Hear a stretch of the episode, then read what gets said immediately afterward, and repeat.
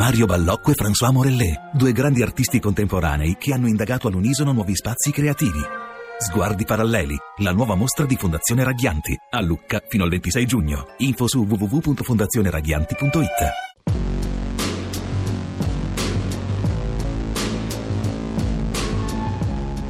Sara Zambotti, Radio 2, Caterpillar. Il bello di questi incontri, il seminario della comunità radiotelevisiva italofona, è che si scoprono gli altarini dei nostri colleghi, nella fattispecie una tesi di laurea molto interessante che a noi interessa molto della lingua batte, perché unisce radio e lingua italiana. Io ringrazio la lingua batte che mi permette di tirar fuori la parte più seria di me che devo censurare a Caterpillar. Io ho fatto una tesi sull'ente radio rurale, che è una storia poco raccontata in Italia, ma un tentativo di grande sperimentazione, uso della radio negli anni 30, siamo più o meno negli anni della proclamazione dell'impero, quindi il famoso impero, il 36. Il fascismo decide di distribuire una radio che si chiamava proprio la radio dell'ente radio rurale in giro per le campagne italiane, con un doppio scopo: da una parte con una programmazione per i contadini, ricordiamo insomma il mito ruralista del fascismo, ma poi dall'altra con la realizzazione di programmi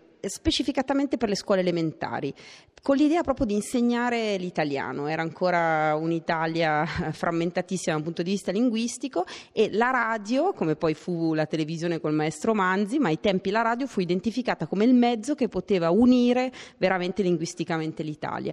E quindi questi programmi, io invito gli ascoltatori a immaginarsi che cosa voleva dire in quei tempi sentire la voce dei bambini fatta magari a Roma, e i bambini la potevano riascoltare nelle campagne italiane, cioè per la prima volta i bambini sentivano parte di un'unica grande classe, ascoltando le proprie voci in simultanea da tutta Italia.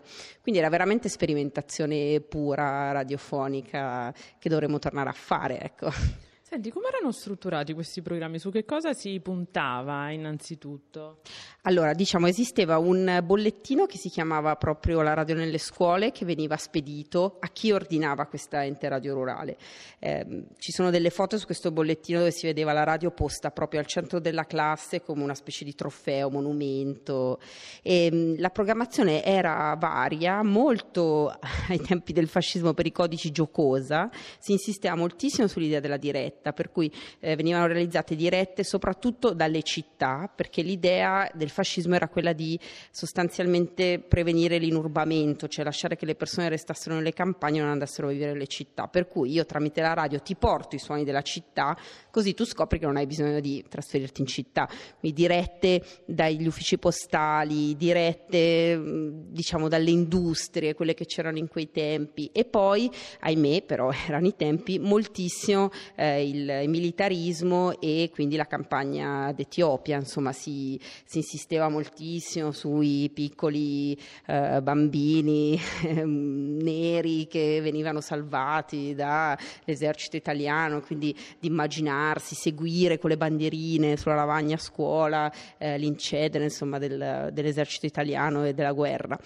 Altre cose un po' più sperimentali dal punto di vista proprio formale, ricordo per esempio questo gioco di unisci i puntini, che noi siamo abituati a vedere nella settimana enigmistica come un gioco molto visuale, veniva fatto alla radio, per cui nel bollettino c'era il disegno di base, poi tramite la radio i bambini ascoltavano la guida, quindi unisci punto 1, punto 3, punto, e tutti insieme lo facevano, insomma tutti insieme quelli che c'erano in tutta Italia collegati.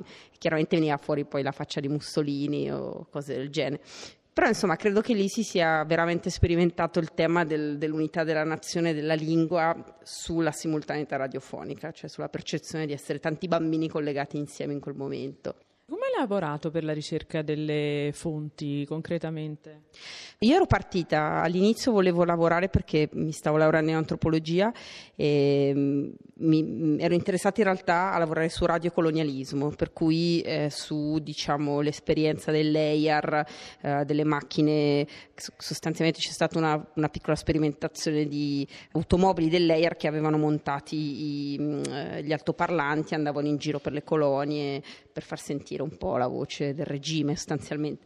E da lì mi sono imbattuta in questo bollettino, anzi addirittura a Firenze, al Museo della Scuola, mi è stato detto che c'era un archivio inedito di quaderni dei bambini proprio dell'ora di insegnamento radiofonico. Quindi ho trovato questi quaderni, da lì ho scoperto che c'era un bollettino, sono venuta qui a Roma, ho fatto ricerca all'archivio centrale, ho ricostruito tutta la storia della formazione dell'ente radio rurale che vedeva insieme Partito Nazionale Fascista, Ministero, insomma era un progetto ampio, e quindi ho fatto una parte più istituzionale sull'ente proprio e poi una parte finale di analisi dell'ascolto, era un tentativo di analisi dell'ascolto tramite i quaderni sostanzialmente. Bene, grazie a Sara Zambotti, sicuramente un tema che riprenderemo anche noi alla lingua batte.